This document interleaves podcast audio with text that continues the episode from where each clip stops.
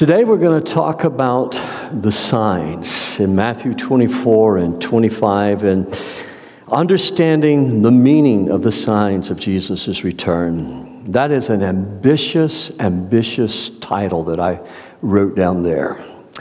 But I hope you'll track with me on it. Prophecy today is big, big business. And an article a few years ago that the Time magazine had the Bible and the apocalypse. It was an article about why the people, why people in the United States are reading more and more about end times and talking about the end of the world. How many of you remember the Left Behind series that came out by Tim LaHaye and Jerry Jenkins? You know, incredibly, that series sold over 12 million copies. When I looked into that series sales, half of the sales were tracked by the publishers were to evangelicals. Evangelicals which believe the Bible is the Word of God, that Jesus is coming, that what the Bible says is true. Which, interestingly, that's another six million people who read that book that um, are not evangelicals. There is an interest. There was a movie made about it. And so we've been in this series about the end, and I have talked to you so far about the rapture of the church and why I gave you biblical reasons of why I believe in a pre tribulational rapture. And um, there are some people who don't agree with us on that, and I dealt with that extensively several times in the series on Revelation. But I give you what I believe are very solid biblical reasons and why the Assemblies of God in particular and many other denominations such as Baptist are, are, are so keen on what the Bible says about a pre-tribulational return of Christ. I know people throughout all denominations who agree with us on that. So, my t- title of my first message, just, which really summed up the message, was Don't be scared, be prepared. Be prepared. Don't let the end time events and even the signs we're going to look at, don't let that frighten you, but instead let it be an admonition in your life not to be apprehensive, but to anticipate and be prepared for the return of the Lord. And I'm looking forward to that coming of Jesus Christ, aren't you? I'm looking forward to that. By the way, Ron, it's so good to have you back. I've missed your amens, brother. Second message, the second message that um, I preached was thinking clearly about the coming of Christ. And we went through reasons of how we can be thoughtful, we can think clearly, not panic, not speculate, not run off on tangents. But as long as you say what the Bible says only, you're going to be on safe ground. Can you say amen to that? And so we, we talked about that. And then last week, we looked at an interesting passage where Jesus answered the Sadducees and um, who didn't believe in the resurrection to begin with. And we talked about heaven and how we can prepare and looking forward to heaven.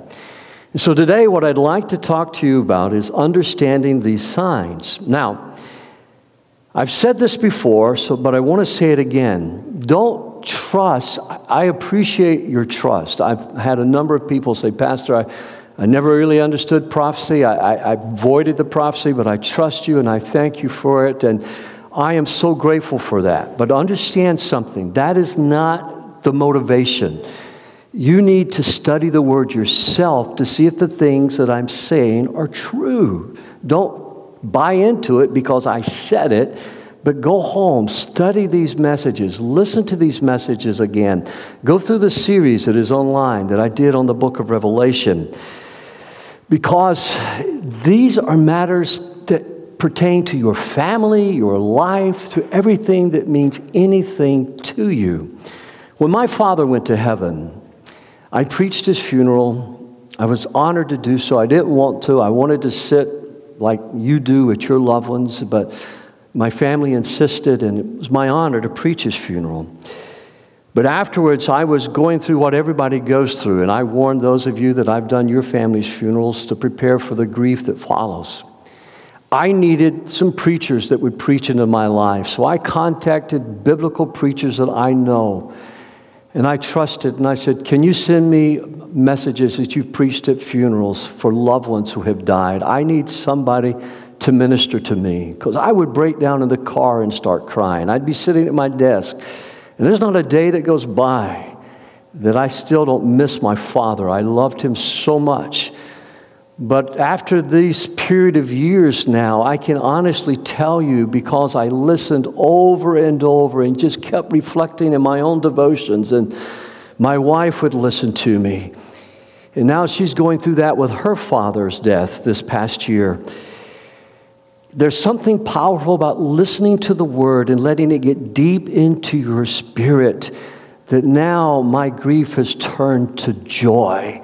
I know one day I'm not only going to see Jesus, but I'm going to see my daddy and Becky's daddy. And that's the reason I encourage you listen over and over and let these messages get deep into your soul because, as I've tried to emphasize in every service, prophecy is meant to encourage us and not frighten us. So, today we're going to talk about the purpose of the signs.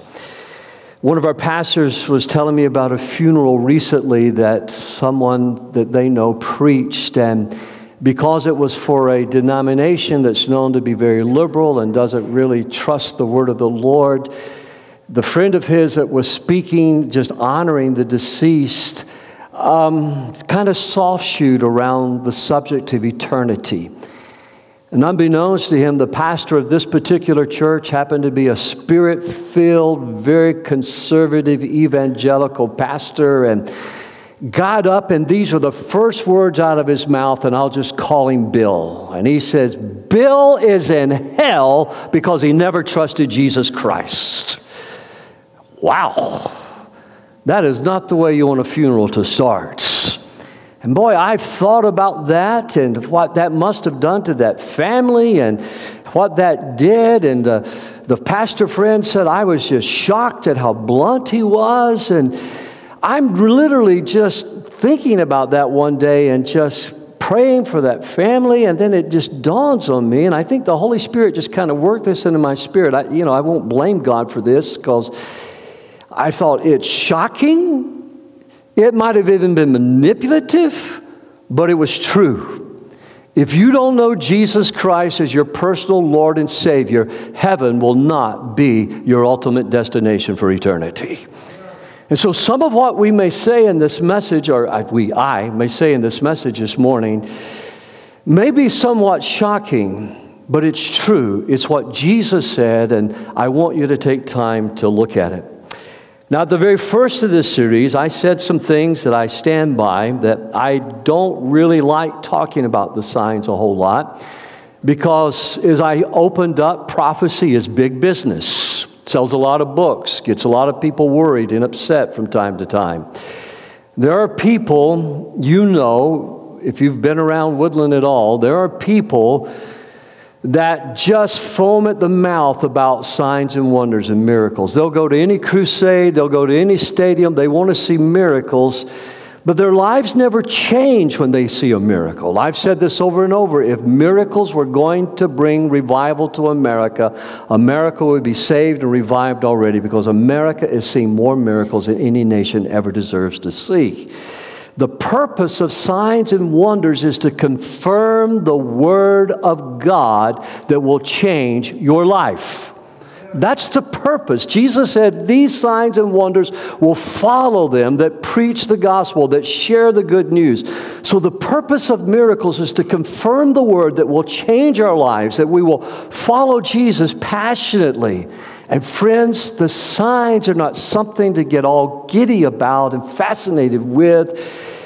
But the signs are to cause us to trust Christ and to look forward and to pray like the early church did Maranatha, come soon, Lord Jesus. Can you say amen to that? So, if you would stand with me, and I want to read to you the first three verses and do a message, I hope, that will give us anticipation and aggressiveness about being passionate followers of Jesus.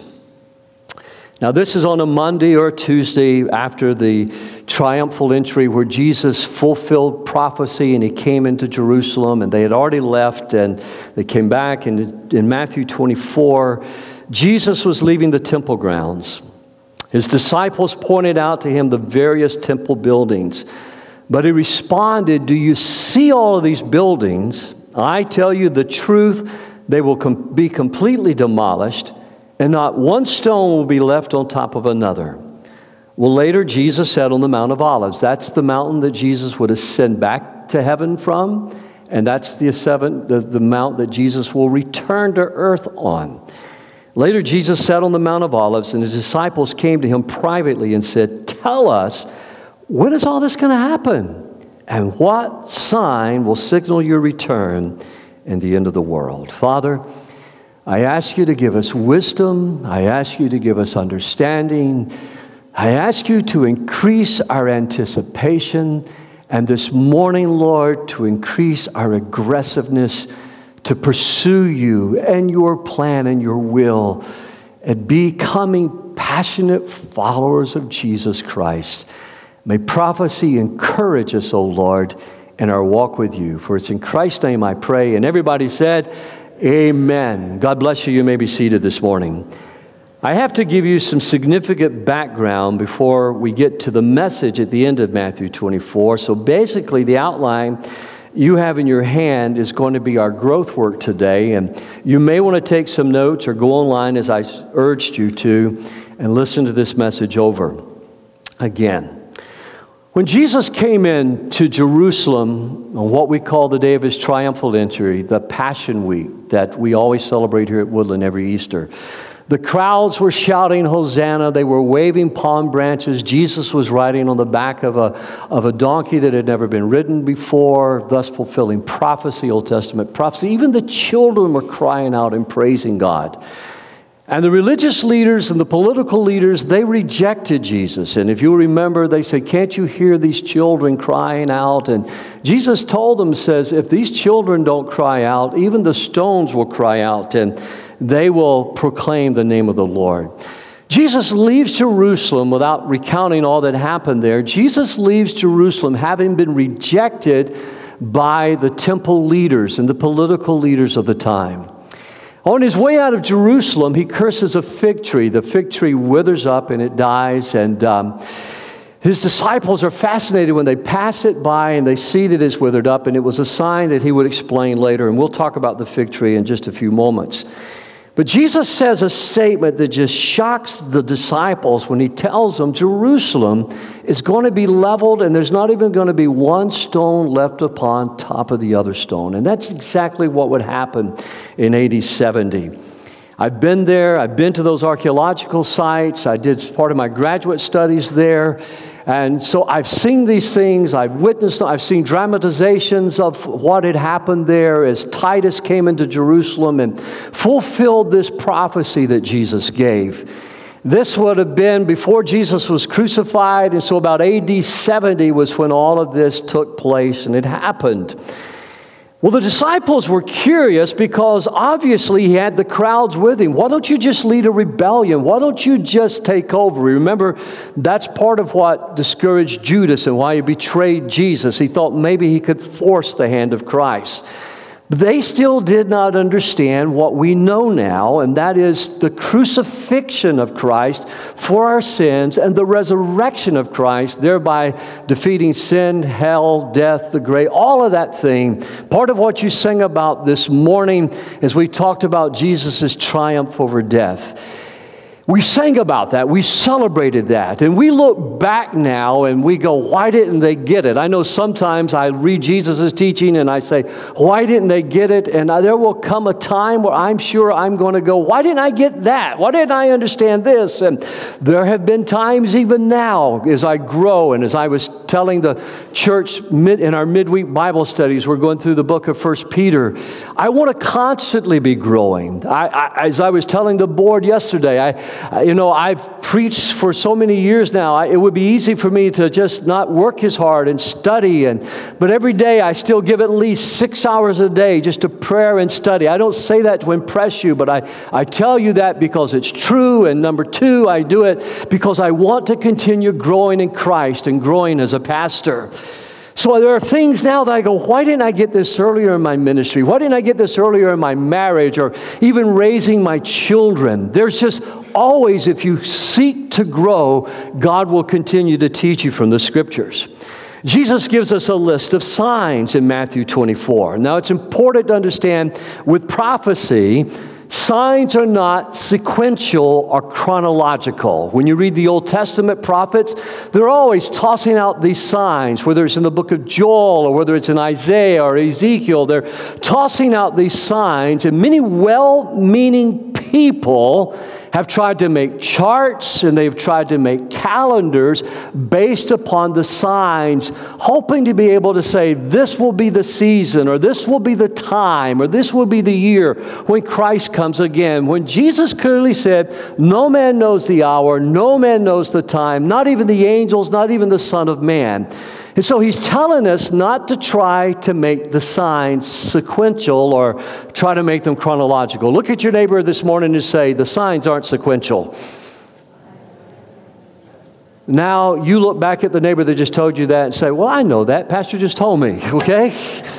Don't be a know it all. You know, the signs aren't sequential, but it's the pattern of the Old Testament prophets. And so don't ever just try to put them into a calendar because this is what I've discovered, you know, in talking with people you know, I made this decision, I made this investment decision, I made this decision to move here, I quit my job to do this because somebody gave me a calendar of events. I trusted them, I believed them, and I made these decisions because I believed Jesus was going to come in 1970. I believed Jesus was going to come in the 80s, or I believed Jesus was going to come in the 90s.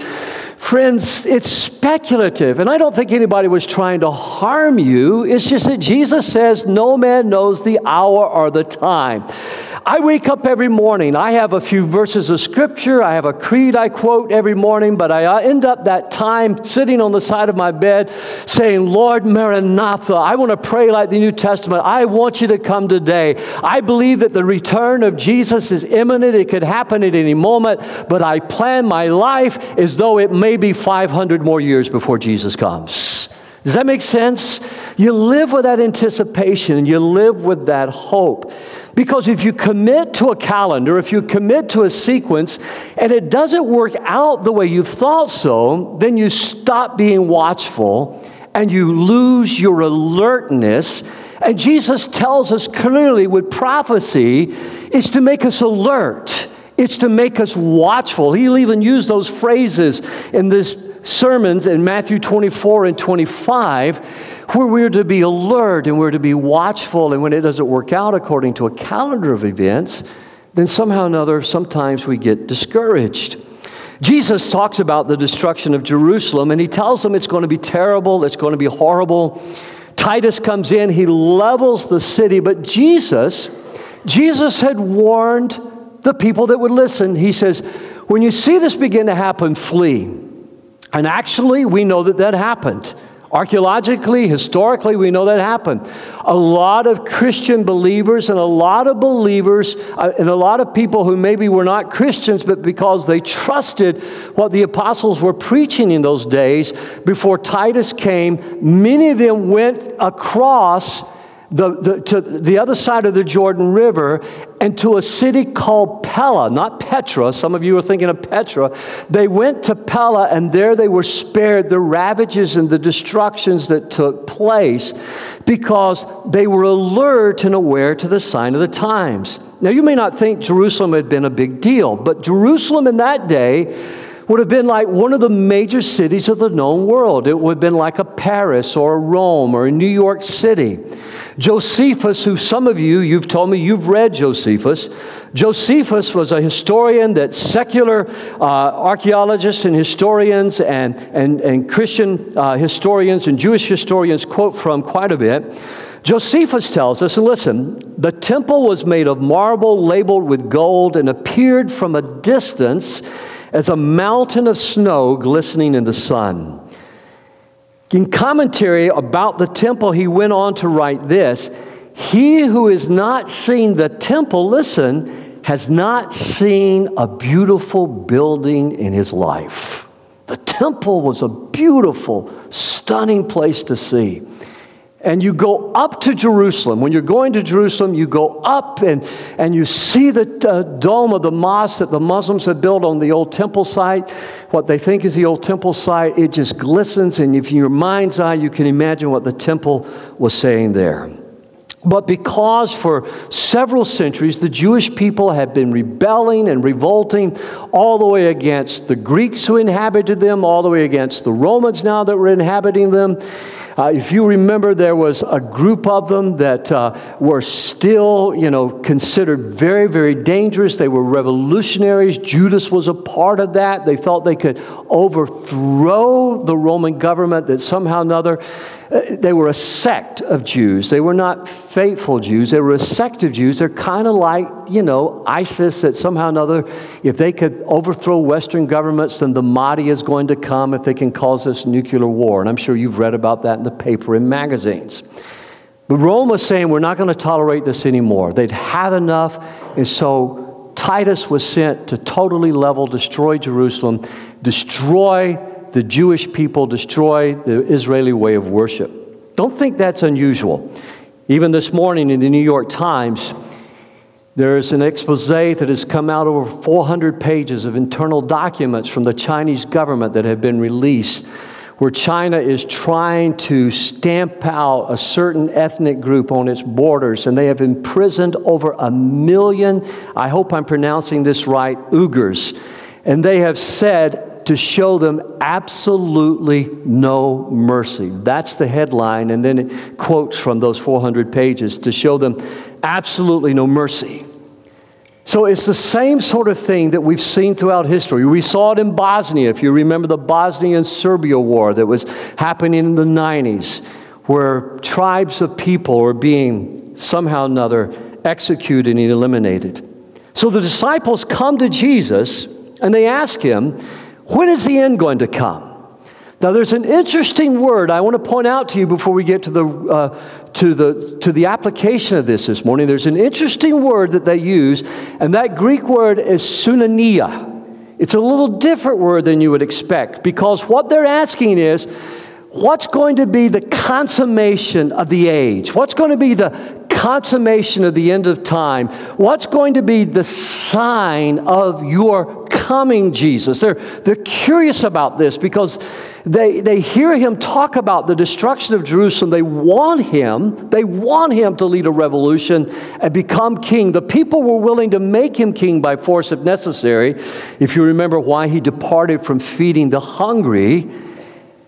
And so Jesus doesn't give them a sign first, he gives them signs. And he tells them there's going to be wars and there's going to be rumors of wars and all through history. So it's not a sign, listen, listen, this is important. Wars and rumors of wars are not a sign of Jesus' return. Say that with me. They're not a sign of Jesus' return. There's always going to be signs. There's always going to be wars. There's always going to be rumors of wars. But we know the intensity of those wars are increasing. There are more wars going on now than ever before. He uses a word when we translate it nation, but that word is ethnicities. Ethnicities will rise against ethnicities. We see that happening all over the world. He talks to us about natural disasters increasing.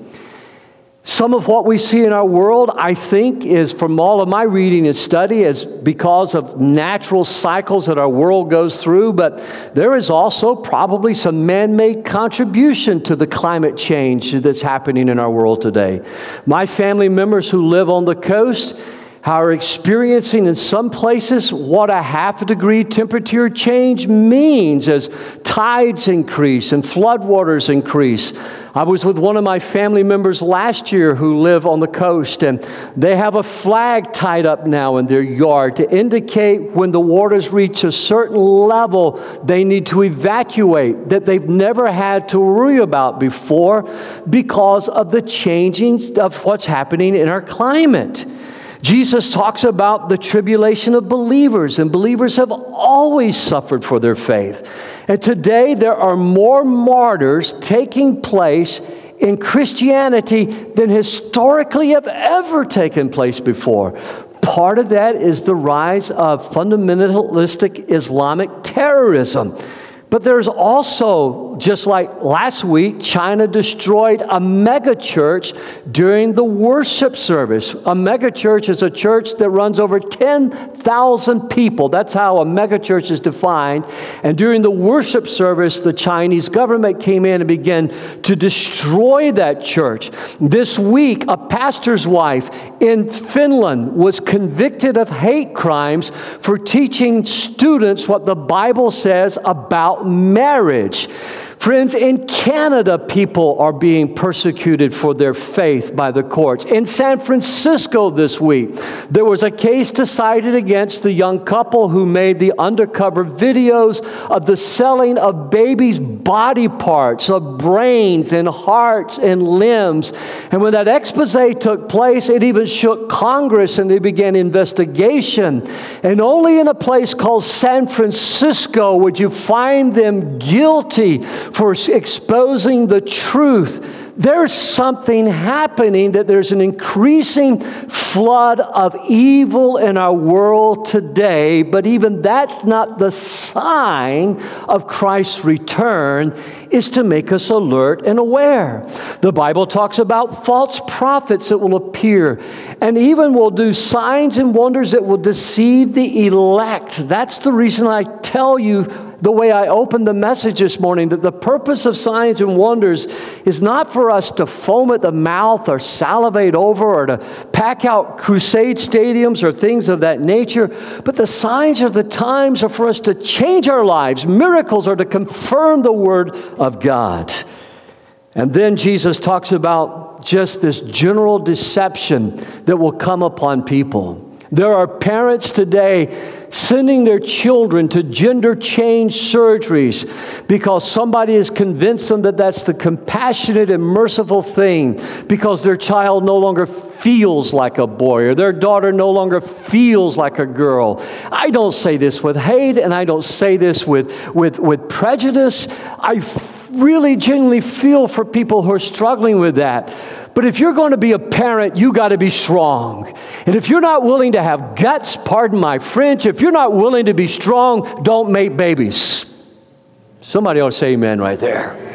If you don't have the courage and the guts to be a strong mama and daddy, don't be making babies. Stay out of bed with one another.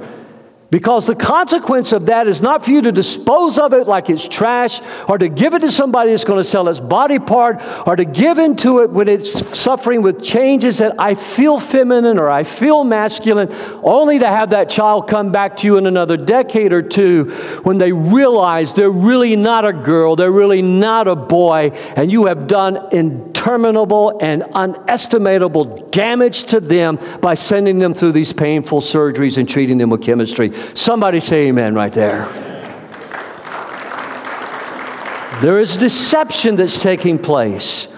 This week, GLAAD said that they had surpassed their goal of forcing the major networks to have at least 10% of the population of characters on their shows to be represented as gay and lesbian or queer, transgender, and whatever the number plus is supposed to mean. I, I admit I don't know right there that is 20%, which so far surpasses the number of confirmed homosexual people in our nation. We're not angry at homosexuals. We don't, people who say Christians don't like, that's not true.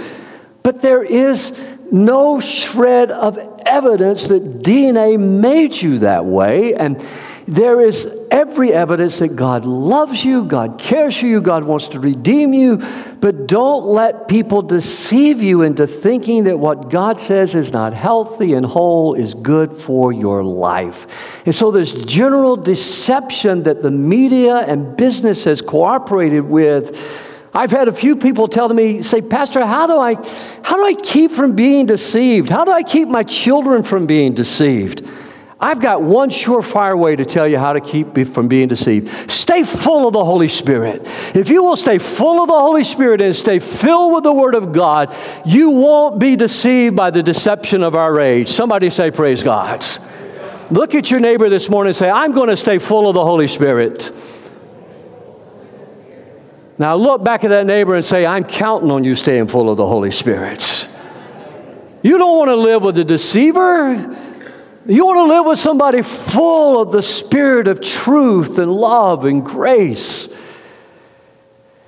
You see, what Jesus is saying is all of this is leading to the ultimate coming when the whole earth will know that Christ has returned. It's not going to be a mysterious appearance. Every once in a while, I'll get some letter or some email will pop up in my box about some Messiah that has appeared in the desert, or somebody is seeing these visions, and, and, and God is speaking through this person, and this person is meant to save the world. Just before I moved to Michigan 20 years ago in Conyers, Georgia, Conyers would be totally locked up because supposedly Mary was showing up and people would just pack this certain place because Mary was showing up. And Mary was telling people about the end of the world, and Mary was telling people to come back to the Catholic Church, and Mary was telling people all this stuff. There's a general deception, and people buy into that kind of stuff. You don't have to be deceived. Stay full of the Holy Spirit. Remember, I talked to you about the fig tree just a few moments ago? Well, Jesus is going to use that fig tree again. And he's going to tell them in this chapter, if you'll go home and read it later, he's going to tell them to learn a lesson from the budding of the fig tree. And I got a new favorite life verse from this chapter this week, from this, this passage. Because he says, learn a lesson from the budding of the fig tree. Because when you see the fig tree begin to bud, you know summer is near. Doesn't that sound good? Summer is near. And I know it has nothing to do with the message and it had nothing to do with my study, but it jumped off the page in boxcar sized letters. I wrote it down in the front of my Bible. I called Becky up and I says, The Bible says summer is near. It's out of context, but it spoke to me. He says, when you see this happen, you know summer is near. So, what he's saying is, you, and, and, Israel was always, one of the symbols of Israel was a fig tree. God, in one of the prophets, says that Israel was his fig tree. In another place, he talks about it being his vine, but it's, it's always a sign of Israel. And so, when you look at that, the sign is Israel. Now, listen carefully because this, these signs are meant to encourage and not discourage. So the sign has to do with Israel. Back in the 1890s, you studied this in high school, there was a man named Dreyfus that was convicted. It's known as the Dreyfus Affair. He was convicted in France of something he didn't do. He's convicted of being a thief. He was exonerated later because it was shown that it was simply a racial trial, just like in America, we put people in jail just because they were black without a shred of evidence because somebody said so. We forgot our own sins. But Dreyfus was put in prison. He was later exonerated. But that set into motion a, uh, something called Zionism that a man who was concerned named Theodore Herzl began to create and say the Jews needed a safe place to live because Europe had this anti Semitic attitude that was so prevalent. Anti Semitism is still with us today. We see it right here in our own country with the bombing of Jewish synagogues and uh, alt right hate groups who, who preach against Jewish people and Islamic people who preach against Jewish people. I should say fundamentalistic Islamic people who preach against Jewish people. The Jews were being marginalized business wise, the Jews were being marginalized socially and you and I look at that and we go, that's so far back. But let me give you a little illustration where I, for I had to deal with this. In a little town in West Georgia where we had an Assemblies of God church, that one of our pastors that we sent there as a young pastor. I, I, was responsible for 88 district supervised churches, and we sent there, and lost people began to get saved, and people decided they did not want a spirit filled church in that town, so they began to boycott anybody's business. They began to ostracize them in the community. We had to take action against that because the folks didn't want an Assemblies of God congregation in their community. The Assemblies of God is an evangelical congregation, a spirit filled congregation, long-time, lifetime members of the National Evangelical Association, who has often been led by Assemblies of God leaders. But some people started some rumors, and that's how things get started. It's the reason God says He hates gossip. It's like somebody told one of the members of our church who is here today, Don't you know that people who believe what your pastor believes, they handle snakes? And she said, You don't know our pastor very well then. He hates snakes. In the words of my grandmother, who went to, did not know, but was invited and accepted an invitation to go to a snake handling church in South Georgia, they put a snake in front of her, a big old rattlesnake in front of my grandmother Clannon, and said, If you don't hold this snake, you're going to hell. And my godly little grandmother, full of feistiness and spunk, looked at them and said, If you don't get that snake out of my face, I'm going to knock the hell out of you. I love my family tree.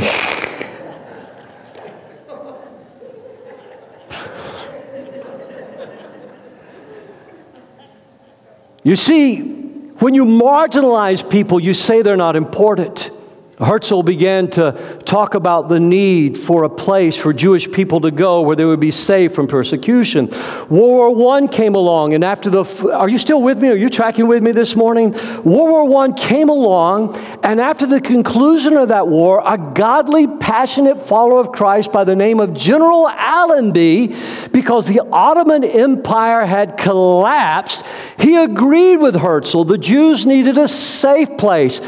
Palestine, for the first time in over 1,500 years, we're going to have the, the, opportunity for Jewish people to begin to come back and eventually form a nation. And so the Balfour Declaration was declared, and, and Jews began returning because uh, the government under the Ottomans had been a Muslim, not an Arab government, but a Muslim government. And, and then, following the Jews beginning to make their exodus to, to, to, to, to Palestine, the Grand Mufti of Jerusalem did not like it, and then Hitler hated the Jews, and anti Semitism was on the rise again. Of course, the Soviet Union hated the Jews and didn't trust them, and so World War II came along, and over 12 million Jewish people died and perished in the Holocaust.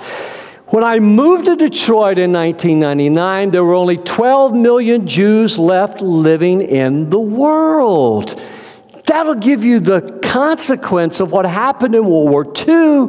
And so the United Nations agreed the Jews needed a safe place to be.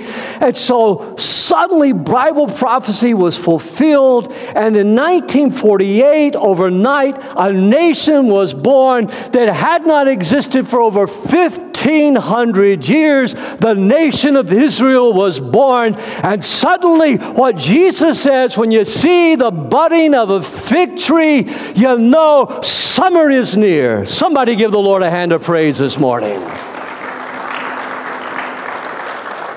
Gave the place for the Jewish people to be safe. And the Jews said, and again, you won't find this in magazines today. You have to do your historical research. But the Jews said, to everybody living in what was Palestine, it was now Israel. You can keep your house, you can keep your land, you can keep your belongings. But because of the hatred and the antipathy, many people fled Israel because they thought the Jews would do to them what they had done to them, that somehow or another the Jews would seek revenge, and they were being scared. I say all of that, and I need to just say for a moment when I'm preaching this, I'm not preaching Israel is a Christian nation. Israel, by and large, is not a Christian nation. I have more brothers and sisters among the Palestinians in Christ than I have among the Jewish people. I know I've been there, I've worshiped with them. Worshiped with Messianic believers and with Palestinian believers. We have more brothers and sisters in Christ among, believe it or not, Arab people than we do among Jewish people. And that word generation, I don't think refers to a 40 year period. I think it's talking about Israel. I could be wrong on that. I, I admit that. I could be wrong, but there are a lot of scholars who agree with me on that. So I really believe Israel is the, is the sign that Jesus is saying here in Matthew 24. So I feel deeply for the suffering and the agony of the Palestinians for any injustices, let me rephrase that, for the injustices that they have faced. But I also feel deeply for the sufferings and the marginalization of the Jewish people in our world as well. It's the reason I have sought intentionally to build relationships among both. But in a parallel passage, Jesus said that Jerusalem would be trodden down until the time of the Gentiles, would be trodden down by Gentiles until the time of the Gentiles was fulfilled. Therefore, he says, You're the salt, you're the light of the world. And this message is not to get us to move to Alaska to hunt moose, to escape the Antichrist.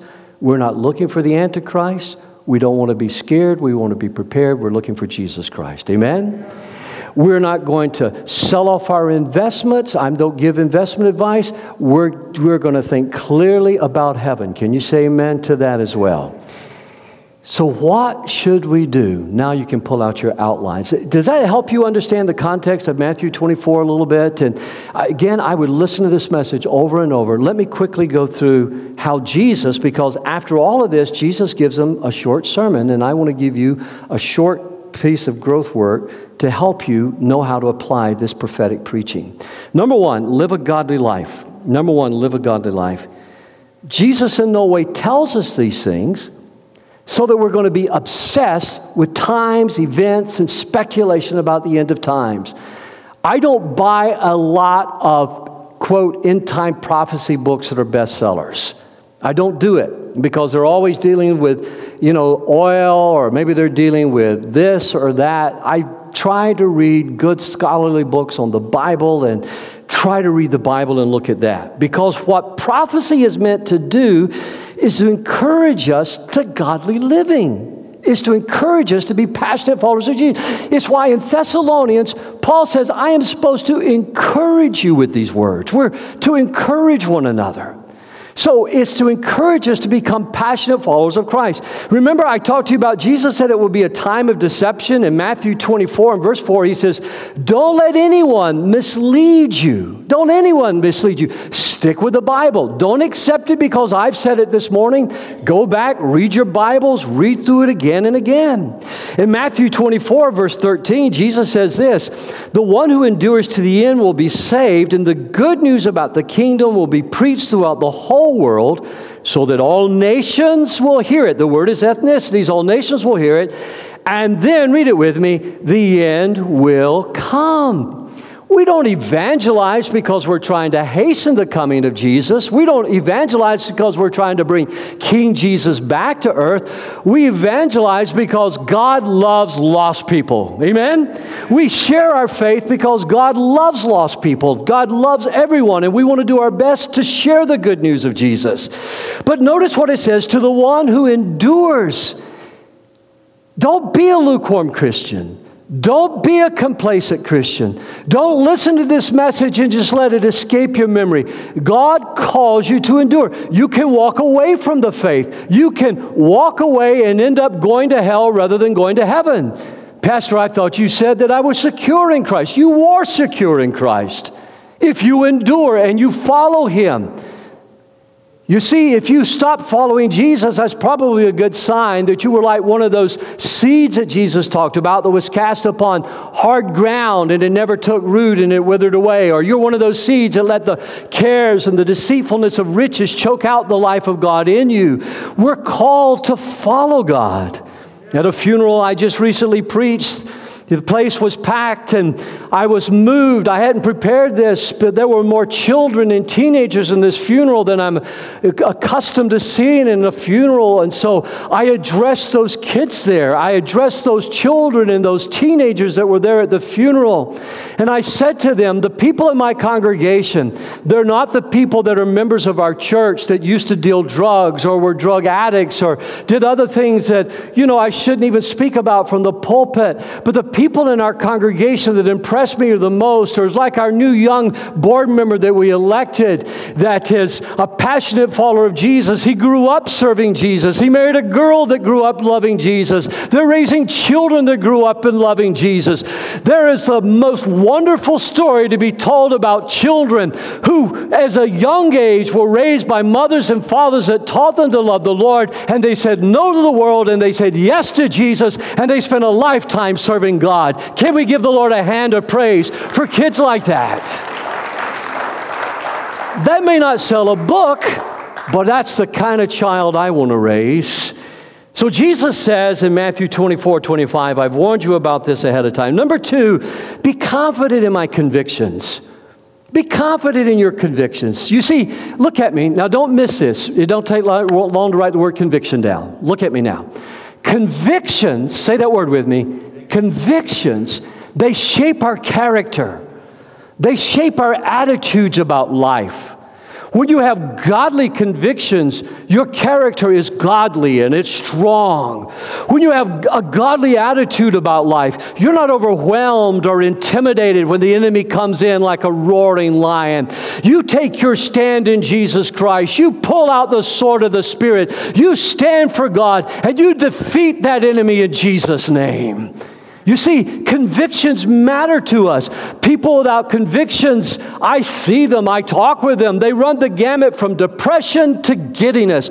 One day they're all joyful about life, the next day they're all depressed about life. But people who have godly, strong convictions, they keep going full steam ahead because they know one day Jesus Christ is going to come. Nations will always rattle their sabers. Terrorist groups are rattling their sabers.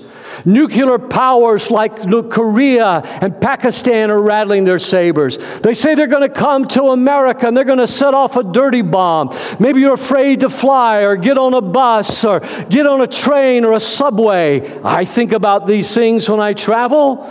But Jesus says in Matthew 24 6, don't panic. You'll hear about wars and threats of wars, but don't panic. These things must take place, but the end won't follow immediately. Friends, listen to me. Listen now carefully. These are either the words of the Messiah or they're the words of a madman. How dare you to tell me not to panic when we're sending our sons and daughters to war? How dare you not to tell me to be alarmed when sometimes times your children are in the midst of the fight. Friends, there's uh, every godly mother and every godly father, every godly spouse has felt it when their son or daughter has gone off to war and bullets and mortars and bombs are flying around your children. And Jesus says, Don't panic. My son went through four significant explosions and experienced injuries. And one time I called him. I had been on my knees praying about this, or I called and he got back in touch with me to the relief of Becky and I. And he said, Dad, listen to me. I love Jesus with all my heart. If I die serving God in my country, I'm going straight to heaven. I'm a winner, Dad. Don't worry. Don't panic, Dad. You see, my son was preaching what Jesus was preaching to you and I. Don't be alarmed by the signs of the time. Greater is He that is within us than He that's within the world. Have the confidence of your convictions this morning. Have that confidence in Jesus' name. It's why Jesus wants us to know about our loved ones who died, dear brothers and sisters. In 1 Thessalonians 4, we want you to know what happened to believers who have died, so you'll not grieve like people who have no hope. For since we believe that Jesus died and was raised to life again, we also believe that when Jesus returns, God will bring back with him the believers who have died. We tell you this directly from the Lord. He goes on, listen now, we who are still living when the Lord returns will not meet him ahead of those who have died, for the Lord himself will come down from heaven with a commanding shout The last time you heard Jesus shout was on Calvary when he said, It is finished, it is finished, and he gave up the ghost and died. You're going to hear him shout again. He's going to come from heaven with the shout, he's going to come with the sound of the trumpet, and the archangel with the trumpet call of God. First, the believers who have died will rise from their graves. Then, together, we who are still alive and remain on the earth will be caught up. That's the rapture in the clouds to meet the Lord in the air. Therefore, we will be with the Lord forever. So encourage each other with these words. Somebody give him another hand of praise this morning. Encourage each other with these words.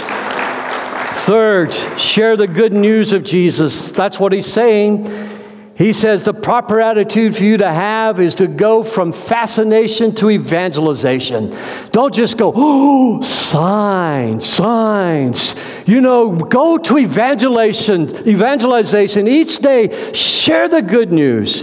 Jesus says in verse 14, the good news of the kingdom will be preached, and all nations will period, and then the end will come. Psalms 96, verse 2 says, Sing to the Lord, praise his name. It's what you did when you came into this place this morning. If you came in late, you missed it. But we sang and we praised the Lord. Last night in our prayer service, around the perimeter of this sanctuary, people gathered and they lifted their hands up to heaven and they said, Lord, let there be a canopy of praise in this place tomorrow. Let the presence of God be experienced. Let the healing presence, the saving presence, the delivering presence, the encouraging presence of the Holy Spirit be felt in this place. And we lifted our hands and we worshiped and we prayed for you this morning all around this building. We sang his praise, but then he goes on to say, Well, each day then, Dennis, proclaim the good news that he saves and publish his glorious deeds among the nations. Somebody say, Come on, victory this morning. That's the way you live in light of prophecy. Number four, he says, Be prepared. And he uses an unusual illustration. I won't take time to read it this morning because we're almost out of time, and I'm going to ask the band to come on up to the stage. He says, Be prepared. He uses the illustration. He said, If the homeowner knew a burglar was coming, he would keep watch and not permit his house to be broken into. Remember what I said? You want to be watchful, you want to be alert. But now look at me. Don't look at the band. Look at me for just a second. What does a burglar come to do? To steal rob. And so you take your valuables and you hide them, right? You put them in a safe deposit box. Maybe you have a home safe. You put them someplace and you put security on your home. Remember a few years ago after a Wednesday night service, I came home, I was exhausted. And Becky had a sandwich and a bowl of soup for me. I had just bought my first brand new, it was the mother of all snowblowers, wasn't it, Pastor Rick? I had just bought my first brand new snowblower. It was sitting in my garage, and I forgot to close the garage door. The burglar came in and stole my new snowblower. After I paid the deductible, I bought the child of the mother of all snowblowers. You see, the thief will come. What's he saying? Don't let anybody steal from you your hope of the return of Jesus. Don't let anybody steal from you your preparedness and your watchfulness. The enemy will try to rob you of these truths. And that's why I'm saying listen over and over, but be faithful, but be sensible. In Matthew 24, he also says, and again, I won't take time to read it but he talks about the faithful and sensible servant who takes care of what the master has entrusted to him, including the master's servants. When Jesus comes, I want him to say to me, Denny, you are a good pastor. You are a good preacher. You are a good husband. You are a good dad. You are a good citizen.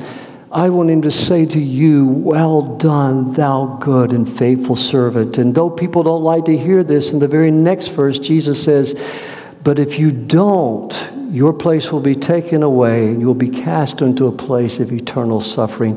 Heaven is real and hell is real, my friends.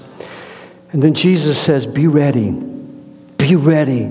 Have your bags packed. Be ready to go. Live a productive life. Number seven, be productive. Jesus said, I want to read these two verses. He said, The master was full of praise. Well done, my good and faithful servant. You've been faithful. So now I will give you many more responsibilities. Let's celebrate together. Can I tell you something? I love it when I'm trusted. I love it when I'm trusted and people think I can help them with something else. Don't you love it when people trust brings the best out of you? And in heaven, you're not going to sit around on a cloud and be lazy all your life. God's got something for you to do.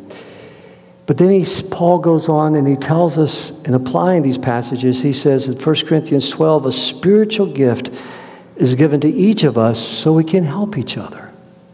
You know, we're supposed to help one another. We're not only supposed to encourage each other, we're supposed to help one another. God is most glorified when we serve one another. Look at your neighbor and say, I'm supposed to serve you. Now look right back at your neighbor and say, Well, I know that. say, look back at him and say, God has given me a spiritual gift to help you. Now look, now let's be sensible. Look. You see, if your car is broken, you don't want me to help you you're going to have more problems than you had to begin with. If you want a portrait painted of your wife, don't ask me to paint the portrait of your wife. You know, she's going to end up looking like a Picasso. And then she's going to hate you and me. God gives us gifts that we enjoy using and serving in. And then finally, this morning, and I want to close with this be an encouragement partner. Matthew 25 and verse 34, Jesus will say to them, and I'm just going to pick and read out of this passage, it should all be in your outline. I was hungry, you fed me. I was thirsty, you gave me a drink. I was a stranger, you invited me into your home. I was naked, and you gave me clothing. I was sick, and you cared for me. I was visit- in prison, and you visited me. And then the righteous replied, Lord, when? And Jesus said, When you did it to the least of these, you were doing it to my brothers and sisters. Now look at me. We're going to sing. We're going to pray.